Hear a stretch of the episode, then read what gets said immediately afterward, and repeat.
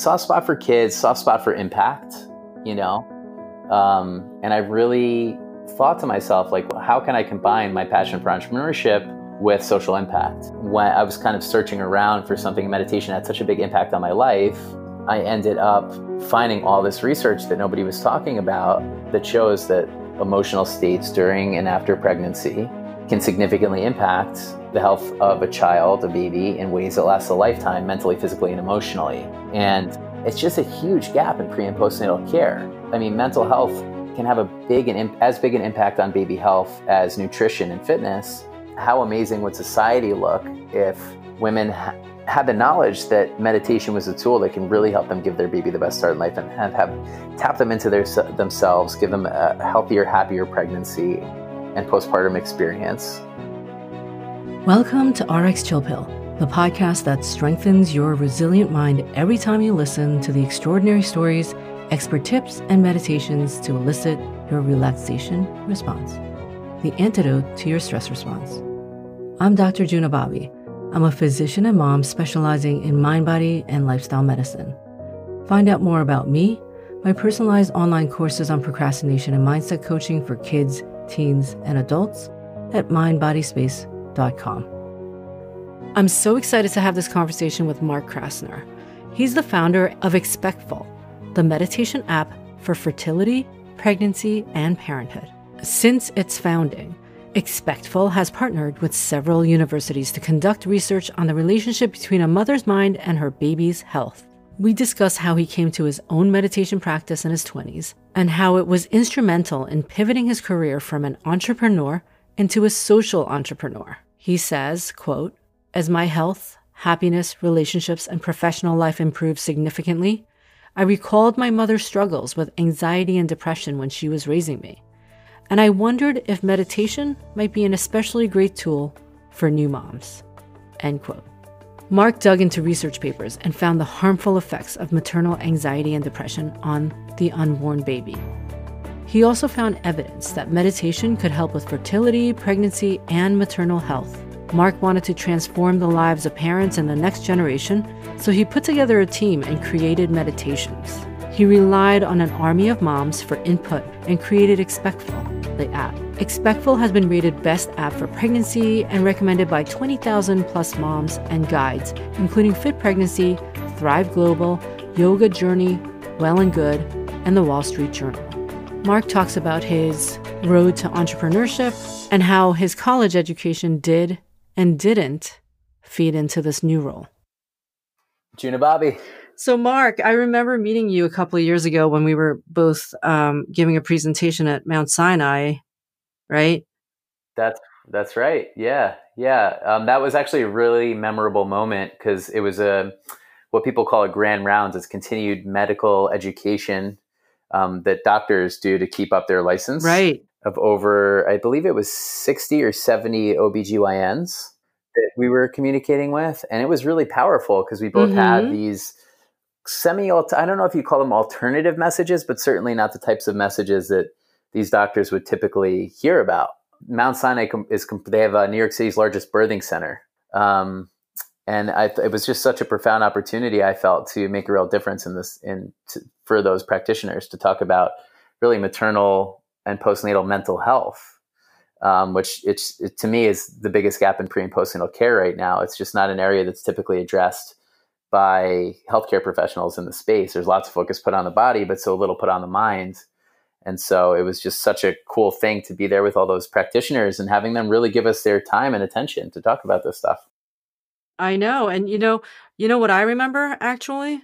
What's that? I remember getting uh, stuck in the worst traffic and having to like I think I texted you and asked if we could switch. And I just remember you being so wonderful and sweet and kind about it. Uh, That's actually what I remember about that day. Your kindness. Oh, thank you. I actually forgot about it, but now that you bring it up, I do remember you asking to switch, and I was like, okay, let's roll with it. Um, we met for coffee afterwards, and I remember you telling me about why you started this whole um, expectful thing. But I was really interested in the idea that you're you've been an entrepreneur most of your adult life, right? That's correct. Yes. So when you you studied Um, communications in college, mhm. what was the first thing you did when you get out, got out of college? When I got out of school, um, I was bartending at Dave and Buster's. Do you know Dave and Buster's? No, no. Dave and Buster's is like a Chuck E. Cheese for adults. okay, so they have a bar with all these crazy drinks and like food, kind of like uh maybe like an Applebee's or TGI Fridays esque, you know. Uh-huh. Maybe maybe a little more like sparkly than theirs. They had a lot of interesting dishes and stuff like that, but you get the vibe. And Yeah. attached to it was this crazy arcade with uh they had pool tables and knock hockey, but all these games for adults that they could play. Mm-hmm. And and so this was right after school. I didn't know what I wanted to do with my life. I just backpacked around the Pacific Rim, Nice. and I, I had a one-way plane ticket to Argentina, and I spent four and a half months. Turned it into this surfing trip. Got back, and I just had bartended through college, and it's what I knew how to do.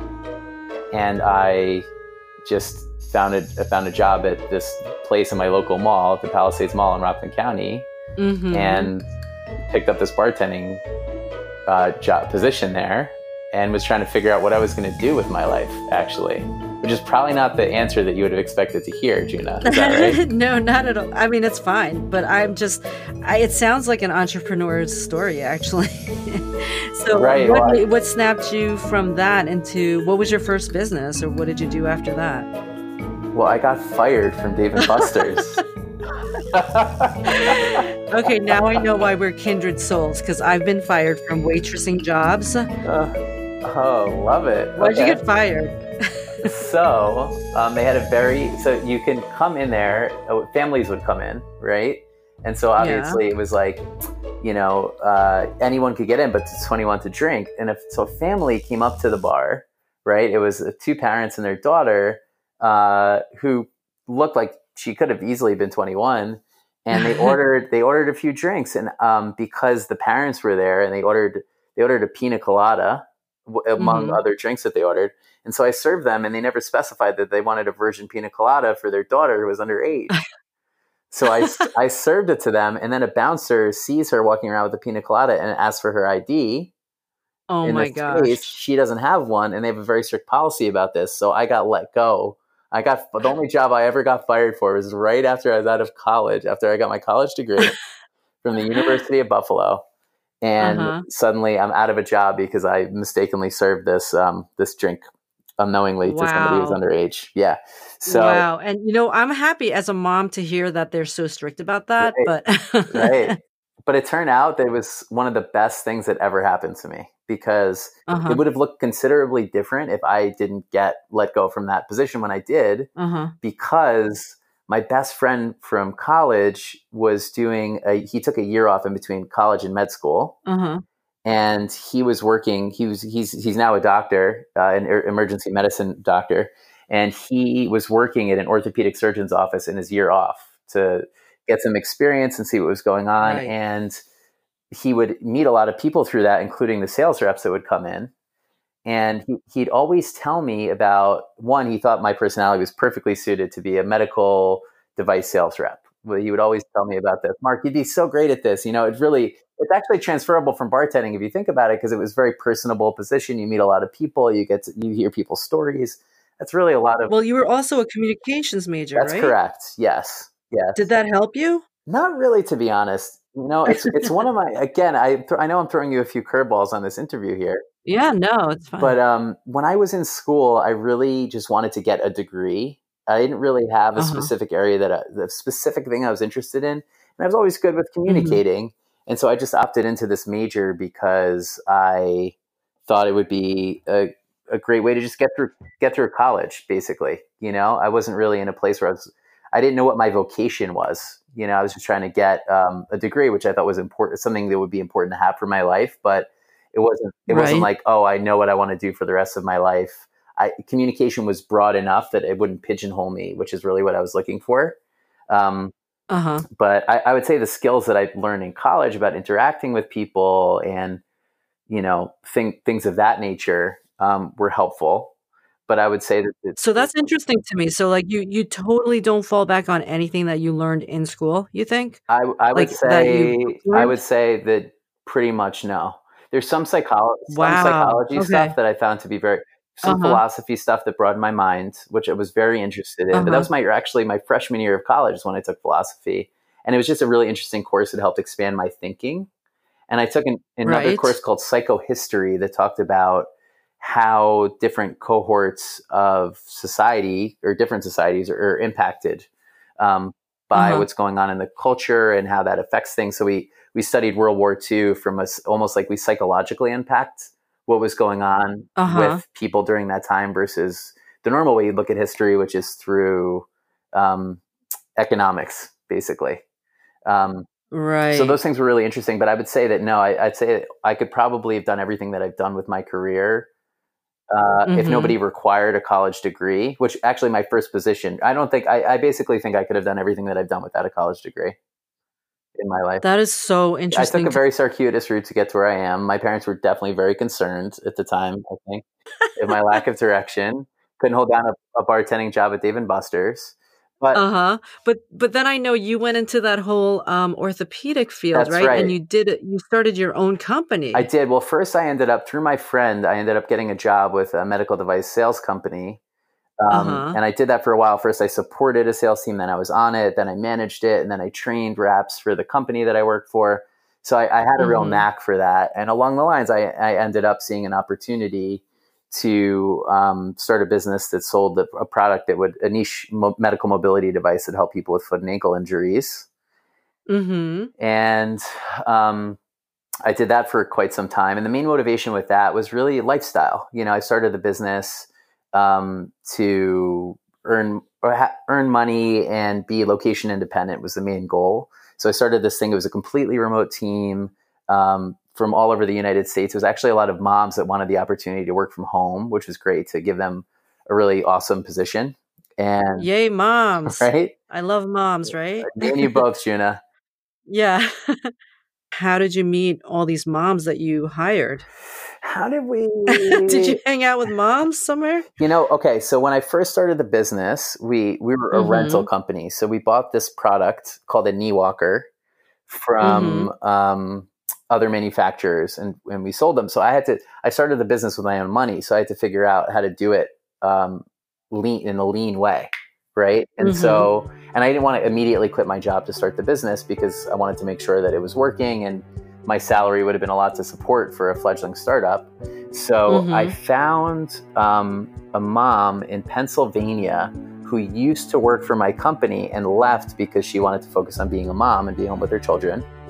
And I Mhm. brought her on, and she had a huge basement. And the way the company started is we bought our initial inventory and stored them in her basement. And we had Mhm. FedEx come to her home once a day to pick up any orders that she got. And we had a 1 800 number that routed to her cell phone so she Mhm. could take orders from anywhere. And um, and that's how it kind of started. I put brochures out in all the doctors' offices that I worked with that wanted to help and support me, and um, the business kind of started that way. And then as we grew, it got to be too much for the initial woman we hired, Jody, the initial mom, and so then we. Um, I hired a second mom who, same thing. She Mhm. wanted the opportunity to work from home, be with her children.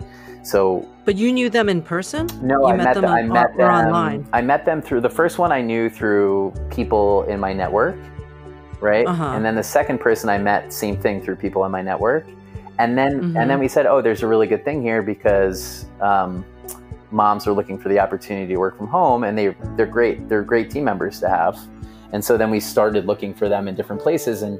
It turns out that work from home jobs is a, a thing that like moms are really looking for a lot of the time. So they Yeah, time with their for children sure. and we were able to provide that for them through the position. Um, so we ended up. So if there are moms listening and they want to get jobs that they can do from home, where would they hang out? Like online You know, there to find people like you? It's been a while. Um, I think there's a, a site called HireMyMom.com.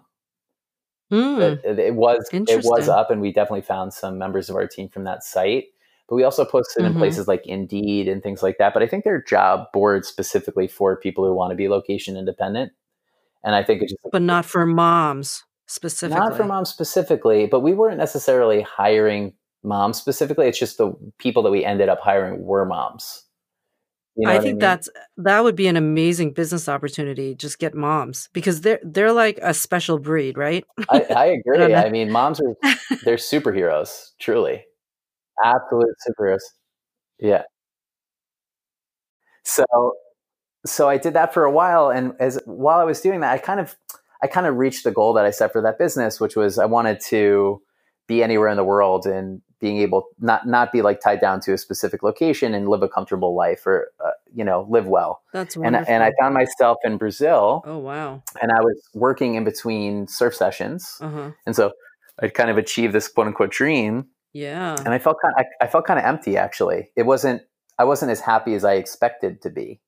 Well, the reason that I was dissatisfied is because it felt a little it was really all about me. You know, I felt really good about how well we took care of our team because well, this is if anybody's listening and wants the opportunity to work from home, you should know that a lot of times companies really exploit people in those positions. Uh-huh. And um, you know, they're just I heard a lot of stories from our team members about the way that they were treated, so it felt really good to create an awesome employment space for them or you know, a nice culture where they were really valued and had the opportunity for growth and things like bonuses and raises and stuff like that, you uh-huh. know. Uh-huh. Um, that a lot of other companies out there unfortunately are, don't afford that opportunity. I'm sure there are plenty of great opportunities out there. We just found that was something that, that I heard a lot.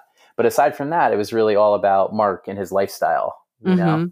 And and I started a not for profit with a good friend that supported underserved elementary schools in the Philippines with lunches because a lot of kids in these remote part of the Philippines in an island called Cebu were malnourished because they didn't have food to bring to school or a, a lot of it or good food to bring to school. Mm-hmm. Um, and I was really lit up by that experience of being a part of that, going out to the Philippines. So you were seeing, out there. I was out there wow. briefly just to see the impact of the donations at the schools, you know? Yeah, it's a beautiful, beautiful area. Great people too. And you've done other startups, right? Uh, well, aside from those were the two. I, I also um, sat on the board of kindness.org for a while. But the money, mm-hmm. my, the two things that I so that was kindness, right? Kind, kindness.org, kindness.org, uh-huh. right? But it was so it was uh-huh. the the Knee business, and then the not for profit that I got involved in with a good friend, and it was a not for profit mm-hmm. that really made me realize that I could be a lot happier if I was doing something that contributed to people more than just myself. Because the, mm-hmm. the feeling mm-hmm. I got, if we had a great sales month at my other business, it was actually nothing compared to the satisfaction that I got out of raising money for these kids or seeing the looks on their faces when we opened a new school and they all got this amazing lunch for the first time, you know?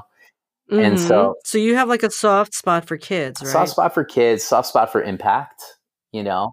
Uh-huh. Um, and I really thought to myself, like, well, how can I combine my passion for entrepreneurship with social impact? And mm-hmm. that's when I was kind of searching around for something in meditation had such a big impact on my life. And I ended up um, finding all this research that nobody was talking about that shows that emotional states during and after pregnancy can significantly impact um, the health of a child, a baby, in ways that last a lifetime, mentally, physically, and emotionally. And right. as we spoke about when we first got our conversation going, it's just a huge gap in pre and postnatal care. I mean, mental health can have a big and as big an impact on baby health as nutrition and fitness and yet there's tons of focus on nutrition and fitness and prenatal vitamins and things like that but the conversation well also if you don't have mental health then you're not going to do um, you're not going to exercise yes. or eat as well That's correct. right yeah so um i when did you start meditating and why i started as a young man yeah i started meditating about i think it's almost eight years ago now and I was I was just going mm-hmm. through a mm-hmm. rough time in my life. I, I got out of a, a, serious relationship with somebody that I'd lived with, and uh, I was riding a lot of emotional waves as a result of that. So I turned to meditation, hoping it would help me cope. And mm-hmm. at first, I wasn't sure if it was really doing anything for me. And about six weeks into my practice, I was biking to uh, a, an appointment that I was running late for, and I pulled mm-hmm. my bike up outside of the meeting place and I went to go lock it and my lock was getting jammed. It, w- it wasn't working. And for mm-hmm. whatever reason, that would have been the type of situation that would just have crawled under my skin and I would have lost my cool. And typically right. I would have started jamming mm-hmm. one end of the lock into the other as hard as I could and, and would, got, would have gotten really red and it would have grunted a lot. right? I would have just mm-hmm. lost it. Yeah. And in this particular moment, I looked at the lock and I took a deep breath and I made a conscious decision not to get frustrated. I, I saw the frustration beginning to arise within me and I said, I don't want to feel this way. And mm-hmm. instead mm-hmm. of being overcome with frustration, I again took a deep breath, focused more intently on the lock, made it come together gently instead of forcefully. Um, and probably at like three times the speed, you know, or yeah, I probably sped up the amount of time it would have taken to lock it. It happened very fast once I got present and focused. I had a moment where I said, "Oh, that was my meditation practice showing up for me." And when I saw that real world result and saw the opportunity to have such mm-hmm. a gap between stimulus and response and to be able to change my reactions to things, then I was hooked. And um, yeah, that was really the beginning. Mm-hmm. mm-hmm. What about like relationship wise? Did you see any th- difference when you started to meditate? Um, well, I was single at the time, you know, but I think just in general with friends and people, yeah, I, started to become a lot more aware of things. I think um, a lot of my life was very unconscious. I was unaware of a lot of the decisions I was making. Uh, I wasn't very um, discriminant about the relationships that I, I had, like with friendships um, and, th- and things of that nature. And so, and even even work mm-hmm. is a great mm-hmm. example because I think my life was just. I think a lot of things were just very unexamined. That meditation sort of, when I became present, I started to examine these things. Like I started examining how do I actually feel at work, right? And so I was able to check in with mm-hmm. myself to mm-hmm. see, oh, I'd probably feel a lot better if I was doing something that had purpose. I was I was actually aware enough to realize that, you know, aware aware enough mm-hmm. to realize that maybe some people that were in my life at the time weren't the right people to have in my life to be as happy and productive as I could possibly be. You know, and right. Mm-hmm. And um, what about surfing though? Surfing is kind of meditative, isn't it? Like you just you have to be in the moment. Yes, to surf. That is correct.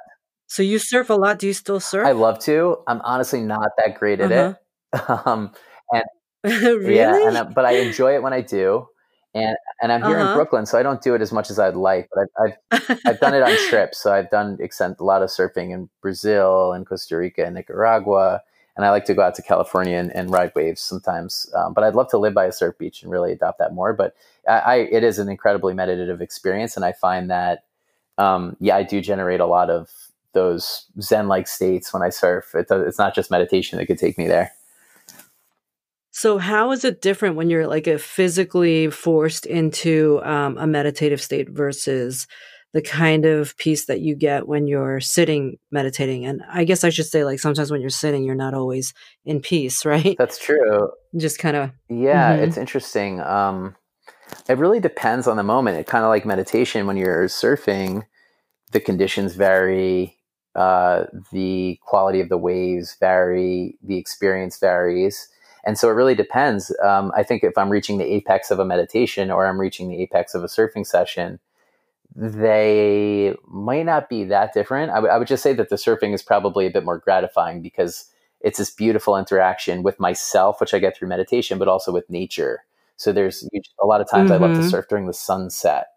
And so the, the sun is setting and the, it's glimmering, it's shimmering over the water and I'm interacting with the water. I'm riding, I'm actually riding water on my surfboard um, and I'm interacting mm-hmm. with nature in this beautiful way. So if I had a choice between the two, it's surfing. Um, mm-hmm. But both, yeah, both create like just beautiful states of mind and relieve a lot of tension and stress and keep me in the present moment. mm-hmm And I know you um, trained with, uh, I think Tom Knoles, or you did a mantra meditation? Yeah, I do. Is that what you learned how yeah, to do? I actually trained with Emily Fletcher, who was a. Who trained with Tom That's Knoles, correct. Right? Yeah. Tom Knoles is actually my meditation teacher. oh, teacher. Wow, cool. Amazing. The meditation that he taught me was one of the most efficacious for me. And I know there's many different types, so I'm not saying that there's one way to mm-hmm. do it um, the way he taught me was I found to be the most relaxing and, and the most mm. easiest for me. And how did He's you phenomenal. find it that? It was incredible. Um, I went to him because somebody told me about him, um, and I just happened to just I, am just interested in getting getting to know all different types of meditation. So that's why I ended up in one of his oh beautiful talks. You know, so his meditation, like you said, he calls it Vedic meditation. That's his technique for your listeners And it's very similar to a different technique that's a bit more popular called transcendental meditation. Um, but they're both Yeah. mantra based. They both um, you you repeat a, a Sanskrit word to yourself um, for 20 minutes, and when you realize you're not, inevitably you'll start thinking. You want to bring your mind back to that mantra very gently, and you're Mhm. just both of them encourage you to do it 20 minutes twice a day. It's a specific type of Right. meditation technique that um, I've, I've certainly enjoyed. You know, I practice other types as well, but I, Vedic meditation is a great way to relieve stress. Yeah. So, I mean, I trained at uh, the Benson Henry Institute at Mind Body Medicine at Harvard. Um, and Dr. Benson, everybody always asks him, and he was, he actually did his research on um, mantra meditators, and it was to lower blood pressure. Everybody always asks him, like, what is the minimum amount of time that I have to sit Hmm. In order to get the benefits, the physiologic benefits, mental benefits? And he always says, like, 17 and a half minutes Oh wow! is the minimum that they've seen uh, changes on the MRI scan of your cortex. So when I did train at the Benson Henry Institute, they did talk about doing 20 minutes twice a day. And I know that that's what Uh, you yeah, do. on a, g- on good days, you know, I mean, on great Uh-huh. days, I'll meditate for an hour in the morning. That's like my favorite, you know, wow. um, which is just so awesome. But um, uh-huh. my ideal is 20 minutes twice a day. But a lot of times, like this morning, I was short on time. I chose to be in the gym um, more than I chose to meditate. You know, I was uh, since I was short on time, I did a five minute meditation instead of my usual minimum of 20. Um, but I'll, I'll probably meditate later today. So I don't always get 20 minutes twice a day, but I will say that my life runs optimally well on 20 minutes twice a day. It is like that the second meditation midday is like the Mhm. greatest life hack. Forget about oh, yeah. You do it in the oh afternoon, my then, gosh, right? yeah. It's um gives me Yeah. so much energy to power through the day. So much better than a cup of coffee. There's no letdown. It, it just gives so much energy. Um, Right. But as you said, like sometimes you just only have five minutes and then you want to do your exercise, and that's fine too. exactly. Yeah, it really depends on And- your on your preferences. I mean, if you have the time, definitely. I mean, but yeah, And what what do you what do you use mostly? Do you use like a recording or do you um, sit on your it's been own? Vedic, so just the mantra. I'll repeat the mantra to myself. Um, I really like um, the Waking Up app by Sam Harris. is great. So I've done, but I really like that, and I really think that for any um, hopeful pregnant or new moms listening, I think Expectful is an it's really it's a really great resource that we put together. It's one of a kind. It's the only one like it. Um, and there are meditations for, for example, for fertility, if you're trying to conceive, for the two week wait, uh, and other typical challenges that arise. We're about to launch an IVF library of meditations there.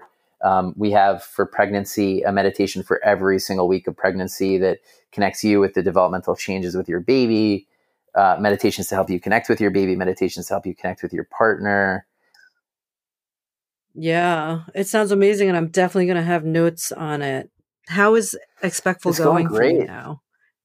Are you still privately We're- we're- owned? we took on some investor capital, so we have some shareholders that are part of the company. Um, yeah, we love our investors. Um, and it's just been an exciting Mhm. time. We keep adding to our library. We, we're really listening to our audience. You know, we actually never touched on that. I don't have kids, come to think of it. But I interviewed a lot of women and we had a bunch of like moms inform the product that are, you know, have been on the team or are on the team for things that they need and want to see in the platform. And we're adding it. So recently we launched um, a whole library of meditations just for um, pregnancy loss, for miscarriage and stillbirth. I saw that. That's I amazing. Just, that feels so good to put out there because there's so few resources to support that community. Um, and one in five, one in five pregnancies, one in five women are going to experience uh, miscarriage, or one in, not even one in five women, it's one in five pregnancies. So it could even be more than that. I know. Yeah. So let's go back to um why you started Expectful. I mean, you know that my whole thing is about prevention, right? Yes. And yeah. if I can have my way, I would, well, first I would reach the moms. Then I would reach the kids at certain times in their lives that are critical, you know, going into school and transitioning from middle to high school. And you're, what you're doing is awesome because you're actually going all the way back for until when the mom is actually pregnant. yes, yes, So- exactly. I love that you're doing that. yeah, when I found, I just found all this research that nobody was talking about. Right. That we, we spoke about the mind-baby connection, what I would call it, and realized it's a totally unaddressed area. And I got very connected to that as we spoke about because of my connection to my mom. Mm-hmm. My mom grew up in a very traumatic environment as a child and has struggled with anxiety and depression and anger.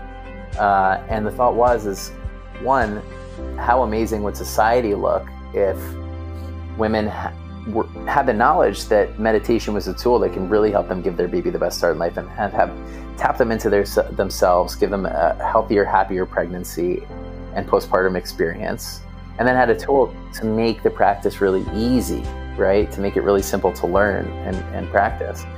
And so on the societal level, that was just such an incredible thought. Like you're saying, to start so early and have children raised by mindful parents. And then personally speaking, I was saying to myself, how cool would it have been if my mom had a tool like this and had knowledge like this? What might her life have looked like? Because meditation totally changed and my life. where is she? She's in a great place um, in her life. She's retired in Florida with my father. Mm-hmm. Um, she's take, she's been taking antidepressants for the past decade, you know, and she's she's happy with that Mm-hmm. in her life. But the, the thought is, is oh, maybe she could have found a more holistic, you know, way to navigate things. That would be really cool, you know. And does Um, she know what you're doing now? Does she like what you've Oh, put out she there in the world? She, she loves it. Yeah. Does she use it? it. She's really proud. Well, you know, it's we're for new moms, so we're really for like Uh-huh. the first three years of motherhood. Okay. it. So it's not really Uh-huh. a product for my mom. Um, hmm But yeah, we've some when I go home, sometimes we'll sit and we'll meditate together. You know, So she meditates now. she does a little bit. She's more indulging me when I'm there. She's never developed the practice for herself. But uh-huh. I think, you know, and speaking out loud, I should probably do a better job of getting her into the practice, right? I don't know. I mean, I guess if she if she's open to it, right? So, Yeah, I try not to be too prescrip- prescriptive or give too much advice, you know, uh huh. but I'd love to see her adopt more of the practice.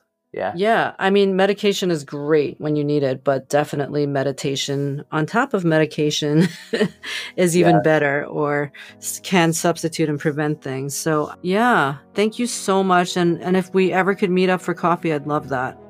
That sounds great. All right, Juna. All right, Mark. Okay. Thank you, Juna. Take care. Bye bye. That was Mark, social entrepreneur, showing us that you can make a difference by building businesses that help other people. Since we recorded this episode, Expectful has been growing exponentially. With new rounds of investors and an exciting new CEO, Nathalie Walton. She discovered evidence based wellness tools, including meditation, when she found out that she was high risk for preterm labor. She used Expectful during her pregnancy, and shortly after giving birth, she partnered with them and began advising them.